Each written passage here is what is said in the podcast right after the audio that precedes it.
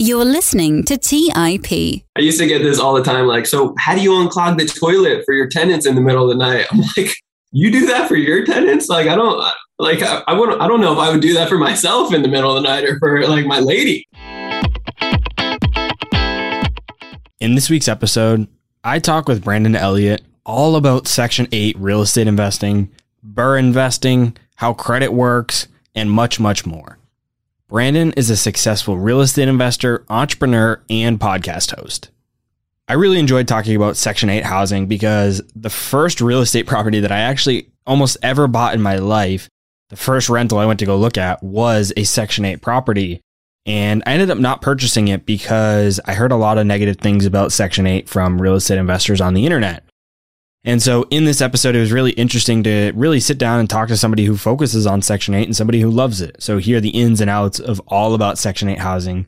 And then we also talk about BRRRR investing and how credit works, which is always fascinating. So let's get right to it. I hope you guys enjoy this episode with Brandon Elliot.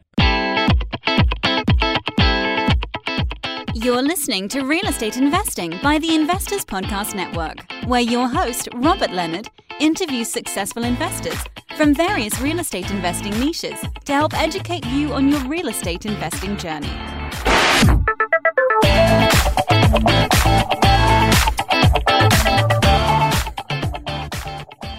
Hey everyone, welcome back to the Real Estate 101 podcast. As always, I'm your host, Robert Leonard, and with me today, I have Brandon Elliot. Brandon, welcome to the show. What's up, Robert? I appreciate you having me, man. I'm excited to be here. You have a lot of different things going on, but help me set the stage for everyone listening today by telling us a bit about yourself and a quick overview that we'll dive into deeper later about how you went from being on house arrest to a $5 million net worth. Long story short, I'm from New Jersey originally. I live out in sunny San Diego, California. Fell in love with it out here. I grew up a screw up, got into drugs and stupid stuff, ended up having an explosion, burnt 40% of my body. Uh, I was on fire. And so they induced me to, into a coma for a week. Three surgeries later, a month in the hospital, had to learn how to walk again and, you know, court stuff pending. So it was just a crazy experience. Years later, I got house arrest and I started improving my life and changing things around. So I got introduced to real estate from I was a good salesperson and, and door knocking for Kirby vacuum cleaners out here in, in San Diego. And I got recruited into a real estate investment company that I got a little bit of education, but a hell of a lot more motivation. Like I saw the the system in place and I saw how we were making a bigger impact in people's lives. I saw how everybody was getting paid well in the in the company and it was just really inspiring. So I started doing my own education with all the books, podcasts just like this, and YouTube because I wasn't smart enough to know that there was mentors out there to help me. and eventually I ended up finding myself investing 3,000 miles away over in Ohio. I submitted 30 plus offers out here in two years in San Diego and uh, going against real investors that offer, you know, all cash, no contingencies, and close in 10 days, stuff that we do now it's kind of funny. I just couldn't get in, you know, out here. But Ohio, I was able to. I ended up, I was working restaurant jobs at the time. So I really didn't have that much money saved up. I had 35,000, but I had good credit and I was able to get creative. You know, when there's a will, there's a way.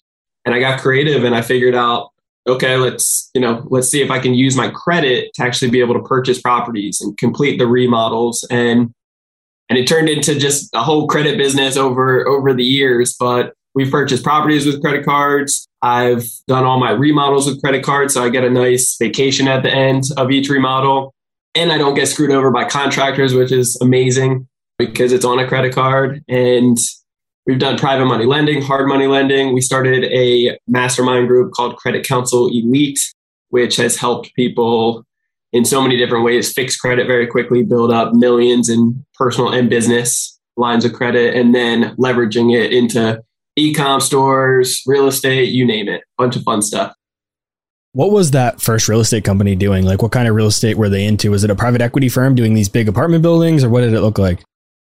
No, no, it was it was back in 2012. Uh, so it was NODs, um, notice of defaults, a lot of pre foreclosure stuff back then you know, right after the crash several years later, people were just, you know, trying to get modifications and so forth. So they needed door knockers. They needed people, you know, we had these huge lists that everybody was going to foreclosure soon and, and so forth and getting all these notices. So they gave me this list and I drove around knocking on doors trying to see if, hey, do you guys have a modification? Do you guys have something, a backup plan? Because it's going to auction in a week from today, you know, and if not, we could be your backup plan and make it a win-win situation. So it doesn't go to auction, it doesn't mess up your credit, and you guys can actually get paid instead of just losing it.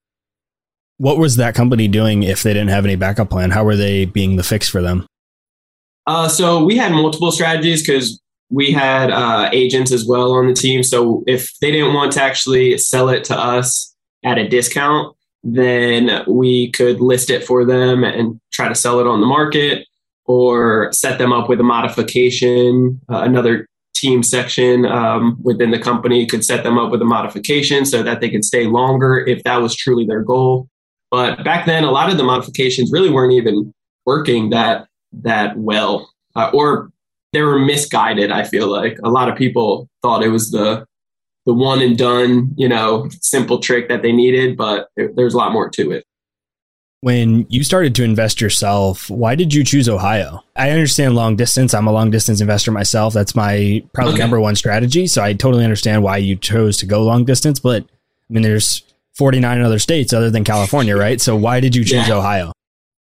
I feel like it's like a God thing, honestly, because I was trying out here for two years, couldn't get like any offers accepted. I started getting more desperate and like started submitting on deals that weren't even really a deal. Like it really wouldn't work out number wise, but I was like, screw it. I, I just want to get started. Two years and I'm impatient, you know, like all millennials, I feel like. But needless to say, I started looking in other states, you know, like Arizona is right next door. So I looked there first and then I started looking in Texas. And then I'm from New Jersey. So I checked out New Jersey.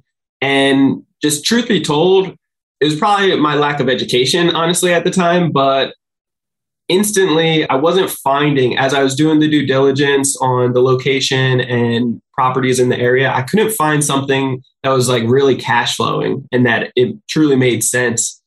But I got recommended by three different people all within the same week to check out Ohio. So when I did that, all of Ohio, I was, you know, doing my due diligence on, and most of it cash flowed in many different ways. So I found this uh, this lucrative opportunity that it had uh, job growth, population growth, and then something unique about it that actually turned me on to like, hey, I think this is the location. So I started building the relationships. But the unique part was really a famous Catholic university that they just announced the semester before that they didn't have enough housing available for the students. So juniors and seniors had to find off campus housing.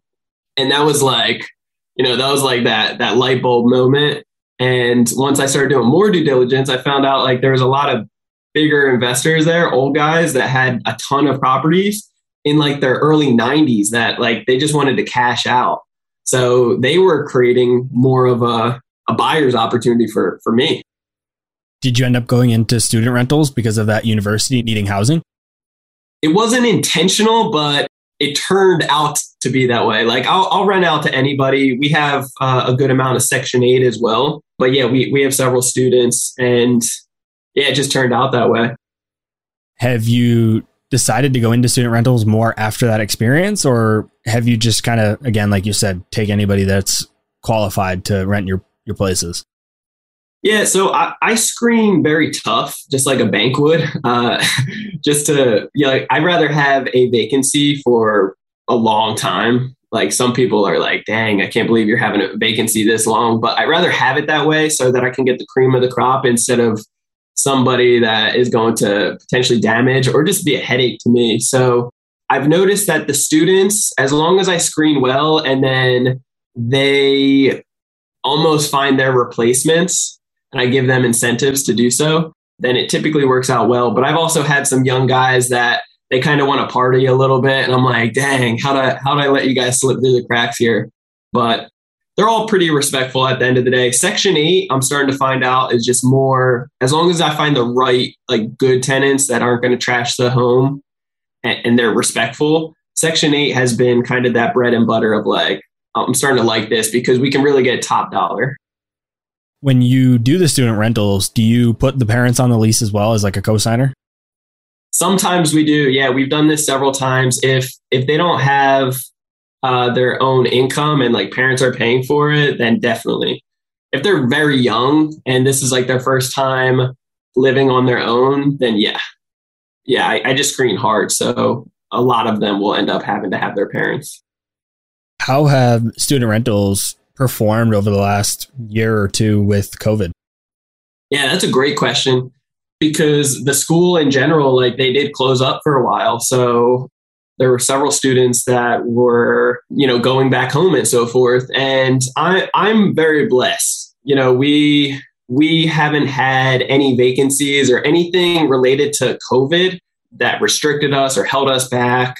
We've had one tenant that tried playing some games a little bit during COVID of not paying rent and then kind of rubbing it in our face like, you know, you can't even evict me. But Ohio's different over there and they didn't realize, so uneducated, and, and we were able to evict them very quickly within like two weeks. So that was our first and only eviction thus far. Uh, we probably could have worked things out on the side, but we just wanted to set the standard of you know, we're not going to tolerate any games. Talk to us a bit more about Section 8. Tell us first, for anybody that is listening that's never heard of Section 8, what exactly is it? And then we'll dive into yeah. it a little bit deeper. Yeah, so Section 8 is government housing, basically subsidized housing that a landlord like myself can provide the home, and then the government will step in and help out uh, paying a good majority, or in some cases, the whole portion of whatever the tenant qualifies for. So the tenant would have to get qualified with the Section 8 uh, Housing Administration. And if they qualify and get approved, then depends on their income, how much they're making per month, the number of kids, and so forth, that will put them in either a poverty demographic or, or something that classifies them that they need assistance from the government. So in that case, I would be signing documents with the with Section 8. Section 8 comes through the House to inspect to make sure that it's up to code and, and qualifies for a safe environment for the family. And and yeah, all three of us sign. It's basically like me, the tenant, and then Section 8 signing an agreement and they they pay like clockwork each and every month without any issues. And some of the tenants are paying like very, very little, you know, and, and it really makes it beneficial. We don't need to worry about it. Let's take a quick break and hear from today's sponsors. Hey guys, about a year and a half ago, my wife and I got married, and one of the most stressful parts of our relationship has been trying to join our finances together. We all know that money issues are a leading cause of divorce, but Monarch, the top rated personal finance app, has built in collaboration features so that you can invite your partner at no extra cost. Together, you can see all your finances, collaborate on your budget, and get insights on your cash flow and recurring transactions. It's the easiest way to manage your household finances. Unlike other personal finance apps that we tried, Monarch's simple, intuitive design makes it so easy to set up, customize, and use. Monarch is obsessed with constantly improving the product, and they release updates every two weeks and allow customers to submit suggestions, vote on requested features, and view the product roadmap. Most importantly, they never sell your data to third parties or show you ads. After trying out Monarch for myself, my wife and I understand why it's the top rated personal finance app. And right now, listeners on this show will get an extended 30 day free trial when you go to monarchmoney.com slash MI. That's M O N A R C H M O N E Y dot com slash MI for your extended 30 day free trial. Go to monarchmoney.com slash MI for an extended 30-day free trial. Hey guys, have you ever wondered if there's an AI tool like ChatGPT specifically built for the stock market? A tool that not only does the research and analysis for you, but also allows for dynamic discussions? Well, wonder no more. Meet Meyka, your AI powered stock research assistant, now enhanced with real time stock data. Let Meyka do the heavy lifting for you to significantly reduce your research time. And the best part, Meyka is 100% free. Ask Meyka questions like Explore the financial health of Apple through a summary of its balance sheet. Compare the financial statements of Apple and Tesla. What is the analyst price target for Microsoft? What is the social sentiment analysis of Amazon and millions of other queries right at your fingertips? Visit Meyka.com. That's M E Y K A.com. Hey guys, when it comes to financial advice, you've got to trust the source. It's why you listen to this podcast. When I'm looking to upgrade my wallet, I turn to NerdWallet.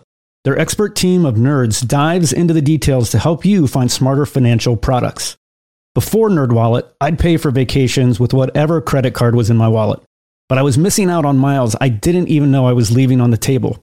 Now I've got a new card with more miles and more upgrades. What could future you do with more travel rewards? A hotel upgrade, lounge access, a free flight to a bucket list destination? Wherever you go next, make it happen with a smarter travel credit card. Don't wait to make smart financial decisions. Compare and find smarter credit cards savings accounts, and much more today at nerdwallet.com. Nerdwallet, finance smarter. Check out nerdwallet.com and start making smarter financial decisions. As with all cards, credit is subject to lender approval and terms apply. All right, back to the show. Section 8 is interesting because I feel like it can be a bit divisive. I feel like some investors say they absolutely hate Section 8, they would never yeah. even consider it. And then there are yeah. some people who love it you know, it sounds like you enjoy it yourself. There's, I know I've talked to other people who really, really like it as well. So it's really yeah. interesting that there's this divide between some investors really like it and some don't. What have been some of the upsides for you for renting to Section 8?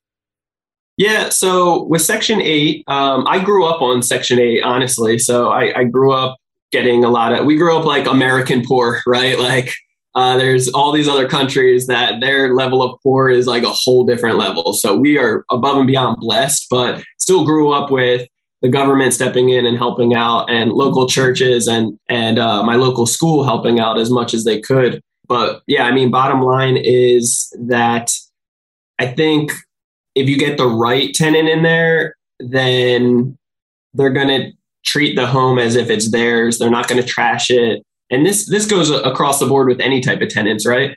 But you know, if the the awesome part behind it is that the government is paying it each month. So whether they work or not, you know, they're going to step in and really be more of the authority figure over these tenants because they do an annual inspection. If they find out anything about the tenants that they're doing that are breaking the lease, they step in before I even do. So it's it's uh, beneficial in that way that you don't need to worry like, hey, is this tenant actually going to pay rent this month? You know, a good portion is getting paid by by Section 8. From my limited experience with Section 8, I've seen that they actually pay pretty well for rental rates for Section 8 too. Has that been your experience? Exactly. Yeah, that's where you can really get the premium amount for your area and it's all within their own algorithm of calculating, you know, what it's worth, but it's crazy like and each year you can ask for an increase so with some of my other tenants, I've always been like hesitant or scared, like, hey, if I increase it this much, you know, are they going to start searching around? Are they going to look for something else? Section eight, you can ask for the increase. It rarely messes with the the tenant. It can in some cases, and they they might be, you know, they might need to pay more depending on their uh, their monthly and annual income. But besides that, a lot of Section eight also stay longer, which is in my case, just been more of a, you know, something that we don't need to worry about. If they stay for a long time, that's great. What have been some of the downsides, if any, to Section 8? I know you've mentioned the different inspections that Section 8 does. I've heard of some investors, not that they're they're definitely not slumlords and they're providing a good place to live, but there are sometimes like with FHA mortgages, you know, Section 8 could have requirements that are kind of nuanced and a little bit more of a pain in the butt than they are necessarily providing a specific place that's you know safe to live so have you run into any issues with the inspections or any other downsides with section 8 yeah you're so correct it's uh there's definitely some nitpicking that goes on because that's the inspector's role to like find something and even if if there if he constantly has nothing that he's criticizing the landlords on then it looks like he's not doing his job. So it, it's really a weird concept. Sometimes it's like the most ridiculous things, but in all of our situations, all of our cases, it's always been less than a couple hundred bucks, if any, to actually do whatever they say to make it qualified. And it's always been a great relationship that the guy has always just told us, like, hey, after you install this or do this, then just take a picture of it, send it to me, and I'll approve it and let Section 8 know. So it's really not that bad. If they ever nitpicked about the stupidest things and really decided to be a pain and make it like thousands of dollars, and we didn't see that it was like justified, then I'd probably just say, no, I'm not going to do this. And then, you know, keep it moving outside of Section 8. But we do the BRRRR strategy on all of our properties. So all of our properties are like fully remodeled and in pretty good condition uh, for the most part. You touched on something that's important is that if it ends up not working with Section 8, you could just rent it to a normal tenant. It's not like you're yeah. Section 8 or nothing, right? It's you can always yeah. rent it to a normal tenant as well. When you do go about Section 8 housing, if somebody's listening and they're interested in this strategy, talk to us a little bit about how it works in terms of like actually getting started. Do you have to designate a house as like Section 8 housing available, or do somebody who is Section 8 approved already come to you and say, hey, I want to rent this place, but I am Section 8? Like, how does that work? Yeah, it's a great question. So, first off, just I reached out to Section 8. I let them know that I'm a landlord, you know, uh, with many properties in the area. They asked me for the list of my vacant properties. And then they basically put my name and my number, my contact info on a list of theirs of local landlords that have properties available. So when people that are just approved for Section 8 and they're looking for a home, they'll see that list and yeah, they'll, they'll give me a call. And I always make them go through our application first just to make sure that they qualify with me and that it is a good fit at the end of the day. Everybody has to go through the same procedures. But then after they are pre-approved, then you know then it starts off with uh, Section Eight, making sure that their paperwork is good with them, and then the inspection comes through, and then about a week later, you know we're good to go signing leases. How do you screen Section 8 housing applicants or tenants? Because one of the most important things that I look for as a landlord is income, specifically three yeah. times the rent for a tenant. So that's probably not going to be the case with Section 8, right? If they make enough money to be three times the rent, they're probably not going to qualify for Section 8 housing. So, how, what are you looking for in a Section 8 tenant's application or just overall profile that you use to screen them?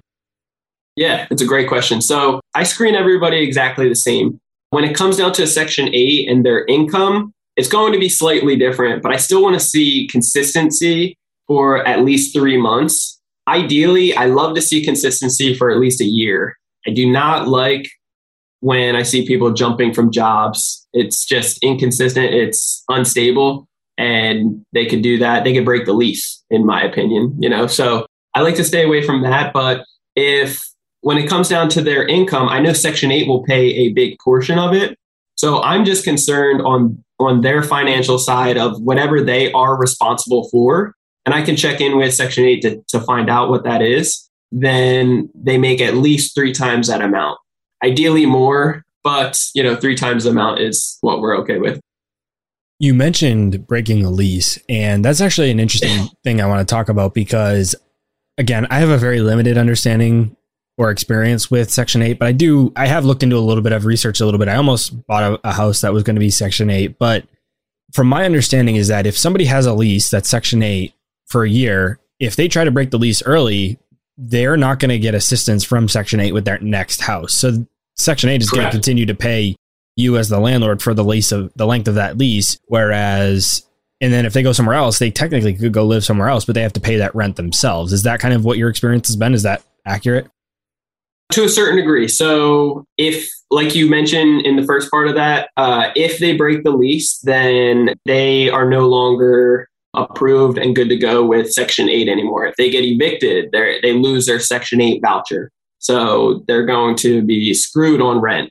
That they're going to have to figure it out on their own. So that's another very huge positive sign right there because they are living off of that. They're getting a huge handout and hookup. So they don't want to lose that. Therefore, they'll do many things to make sure that, you know, they're in good status.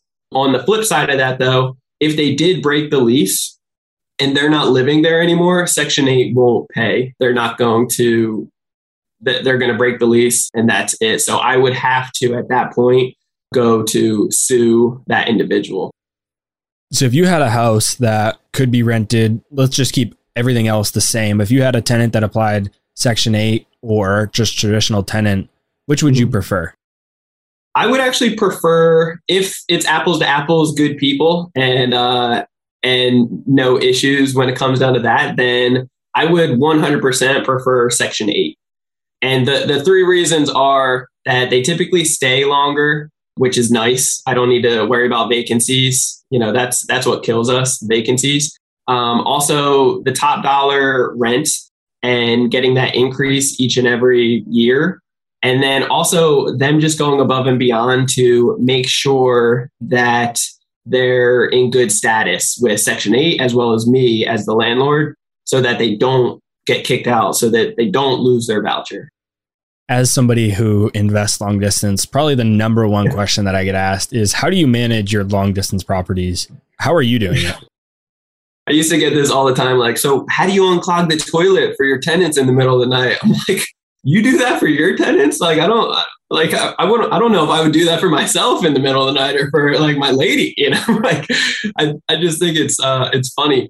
It, it comes down to systems and I'm very, very blessed and thankful that, uh, we started off doing this long distance 3000 miles away because I'm the type of person that very I would say a little bit of controlling of like, you know, if if it's not getting done the right way and it's close by, I would probably be over there on a regular basis and like stepping in, getting more uh, hands on instead of like working on the business. I'd be working in the business, and that's like that's not going to be beneficial. So, um, thankfully, it was long distance, and it really just came down to the relationships, like relationships, relationships, relationships, and building them up we have an amazing contractor that really is my everything over there. He does the full renovations. He does. He shows tenants properties uh, after they're pre-approved.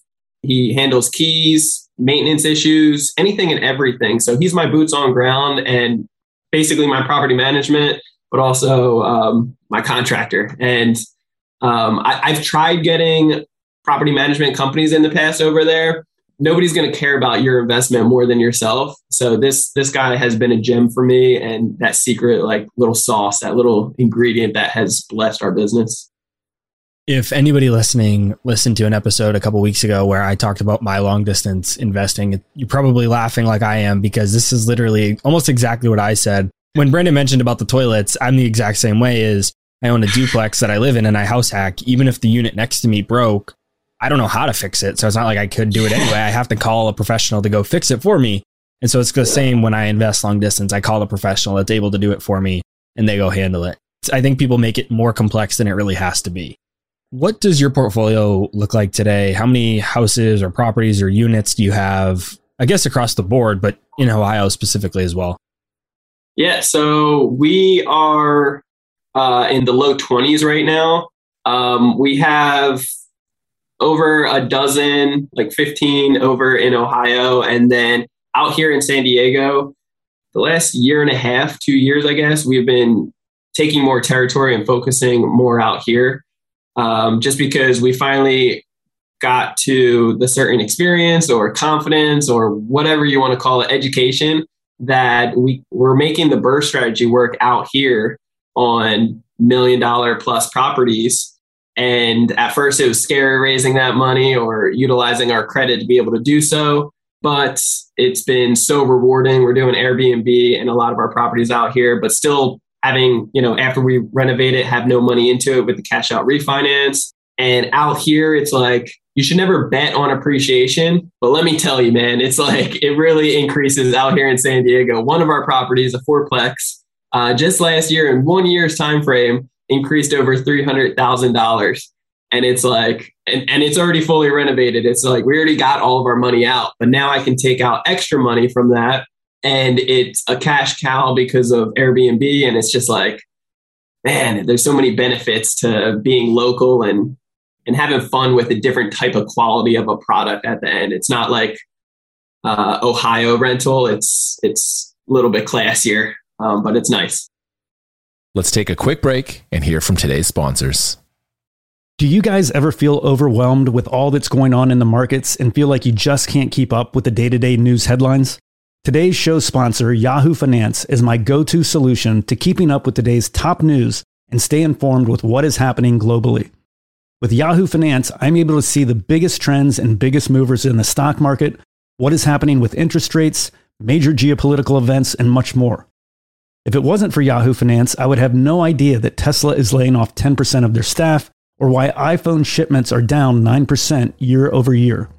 Yahoo Finance also has a number of other cool features, including a tool that lets you link in all of your investment accounts, analyst ratings, and independent research, as well as the ability to create customized charts. Yahoo Finance is one of my favorite tools I use in my investing toolkit, and it's what I use each morning to kick off my day and stay in the loop with what's happening in the markets. Join more than 90 million monthly users today and get comprehensive financial news and analysis at yahoofinance.com. The number one financial destination, yahoofinance.com. Hey guys, when it comes to financial advice, you've got to trust the source. It's why you listen to this podcast. When I'm looking to upgrade my wallet, I turn to NerdWallet. Their expert team of nerds dives into the details to help you find smarter financial products. Before NerdWallet, I'd pay for vacations with whatever credit card was in my wallet but I was missing out on miles I didn't even know I was leaving on the table. Now I've got a new card with more miles and more upgrades.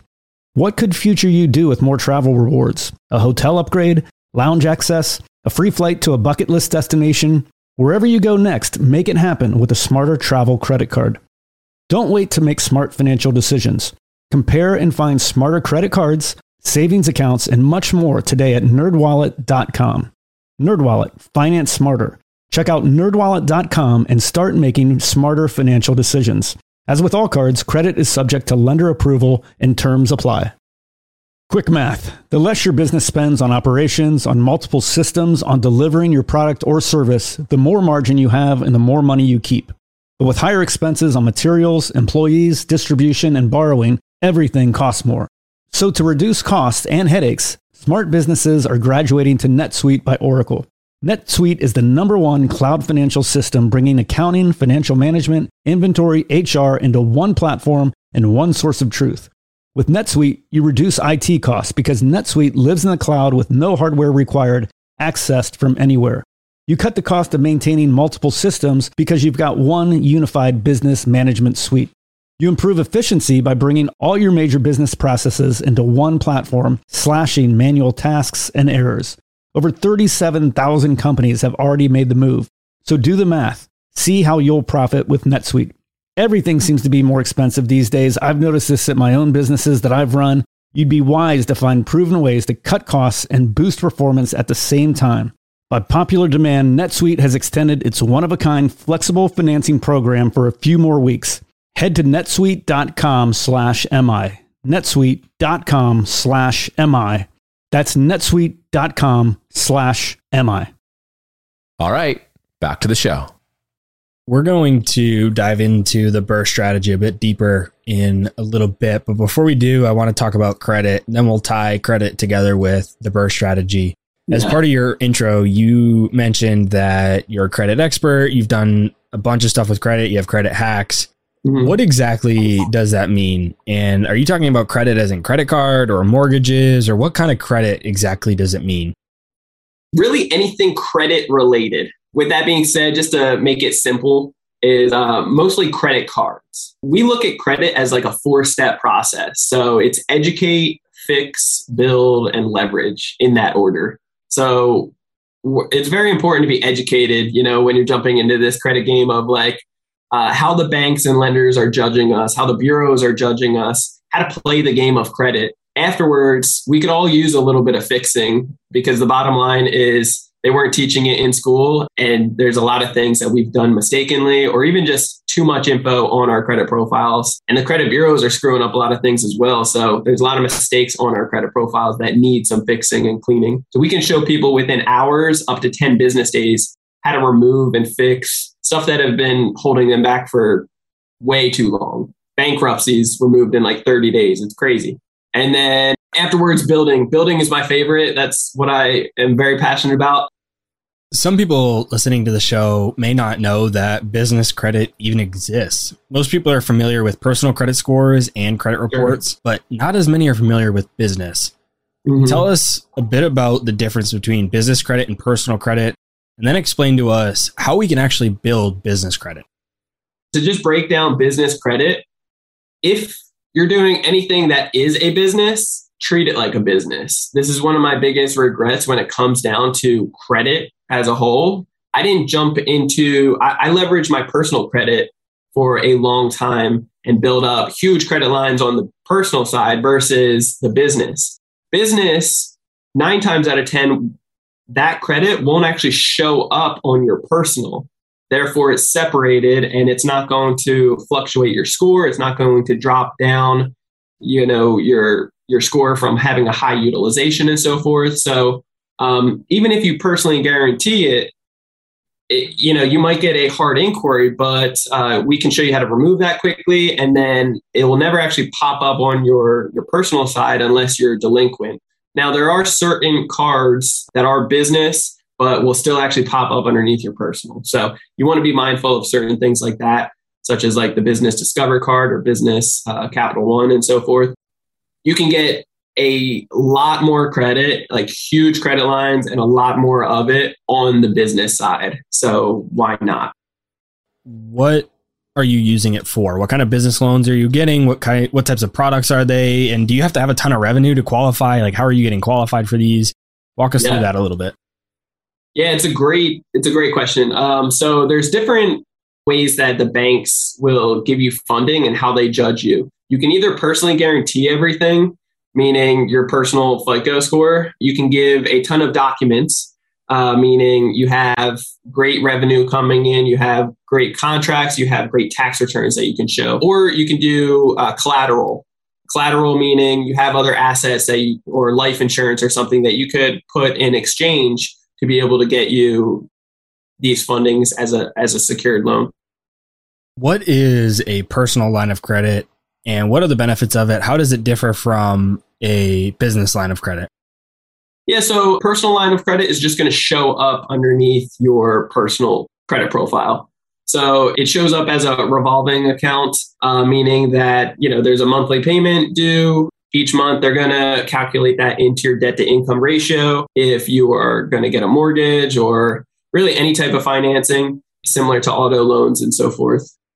Let's combine these credit card strategies to what you're doing in real estate.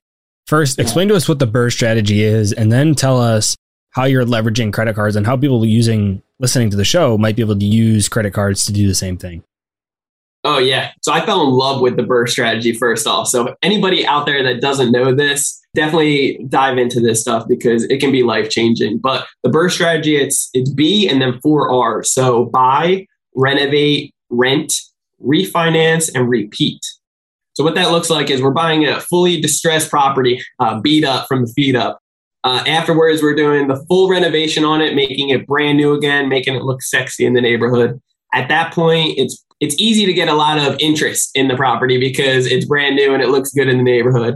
But getting a well qualified tenant is the key to that, right? After it's rented out and it's doing well, then you can take it back to a bank and you can get a cash out refinance. So making sure that you qualify for a personal or uh, business mortgage, or there's investment type of lending out there that will, will work with you uh, based on the asset itself, the numbers, the, the property. Um, however, you will pay a higher premium when it comes down to the interest rates. If the numbers make sense, the numbers make sense. So I wouldn't overthink that part. But once you get it's really kind of like a fix and flip, except instead of just a one time payout and uh, that's like a high paying job, and then you got to move on to the next, you actually keep the property. And the whole goal with this is just to have no or little money actually remaining left out of your pocket into the deal. So ideally, you know, if you bought it for 50,000, you put 20,000 into it, it's worth 100,000. You get a uh, a new mortgage at 70,000. You only had 70,000 into it. You have no money left into it. And now you have a small monthly mortgage, let's say $500. Uh, but in fact, it rents out for a thousand. Now you get the cash flow, that couple hundred dollars.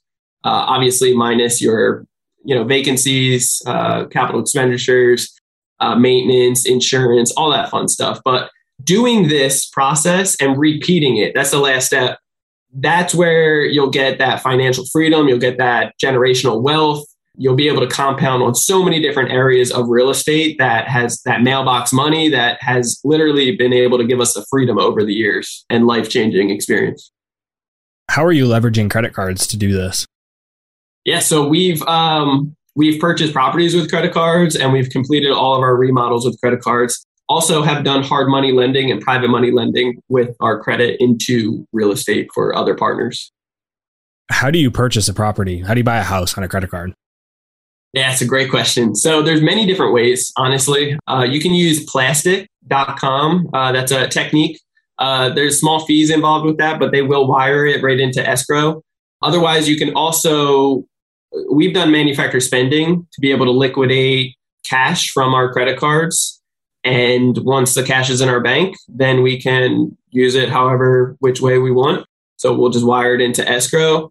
We've had students utilize uh, merchant accounts, and there's right ways to do this and wrong ways to do it. The whole uh, there's a lot of things with credit that we teach that there's there's small amount of ways to do it correctly, there's many ways to mess it up that could actually hurt you and damage your bank relationships or get your accounts closed and so forth. So that's why I'm a very big advocate of like giving out free guidance and stuff like that and and uh, motivation behind it.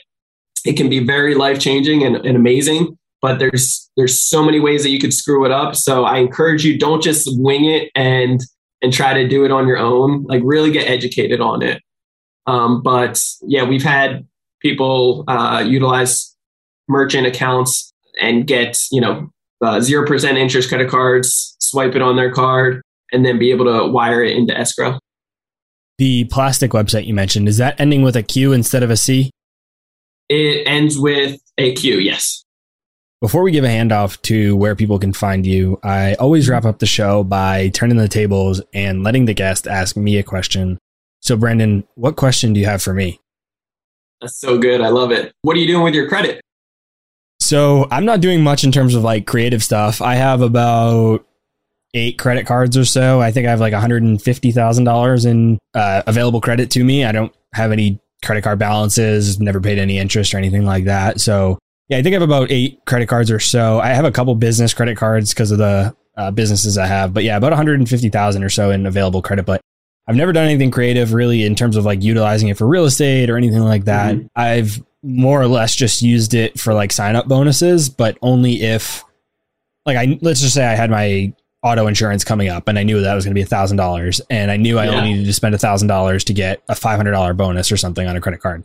I would do that, but that was about the extent to how creative I've gotten with credit cards. Yeah, I love it. And that's a nationwide thing. A lot of people pay more in cash or just take advantage of some of the sign up bonuses. So it's uh, it's very common to hear. I would just challenge everybody that's listening and, and even possibly yourself, Robert, that when you're educated on the credit and all the possibilities behind it, it's really endless. If if money was ever the issue in your business or your life of, you know, I need more of it so that I can do this, this, this, you could really flip that script pretty easily by focusing on real estate or focusing on credit and then whatever avenue. I know we're all very passionate about real estate. It's changed our lives, but credit can help, you know, exponentially take it to the next level. Yeah, I have to admit, I'm not sure how I feel about it. I think it's really interesting. It, I'm super fascinated by it. I'm going to definitely do some research. Yeah. I'm not sure yet how I feel about it yet. I gotta, I gotta do a little more digging and and get educated myself because I don't think I could formulate an opinion and say whether it's good or bad before I know enough about it. So yeah, it's yeah. it's been really interesting to hear from you and all your different strategies that you got going on. And anybody that's interested, do do your own research and check it out and yeah. see what your thoughts are. For anybody that wants to look into you a little bit more and and connect with you, where's the best place for them to find them? Once again, I, I appreciate you so much for sharing your platform with me yeah, just had a great time today. So if you wanted to connect with me for, you know, on Instagram, it's Brandon Elliot Investments. Otherwise, facebook.com forward slash Brandon Elliot Investor. I'll be sure to put a link to Brandon's resources in the show notes for anybody that's interested in checking them out. Brandon, thanks so much for joining me. Yeah, appreciate you, Robert. Have fun today, guys. Stay blessed. All right, guys, that's all I had for this week's episode of Real Estate Investing. I'll see you again next week. Thank you for listening to TIP. Make sure to subscribe to We Study Billionaires by the Investors Podcast Network. Every Wednesday, we teach you about Bitcoin, and every Saturday, we study billionaires and the financial markets. To access our show notes, transcripts, or courses, go to theinvestorspodcast.com. This show is for entertainment purposes only. Before making any decision, consult a professional. This show is copyrighted by the Investors Podcast Network. Written permission must be granted before syndication or rebroadcasting.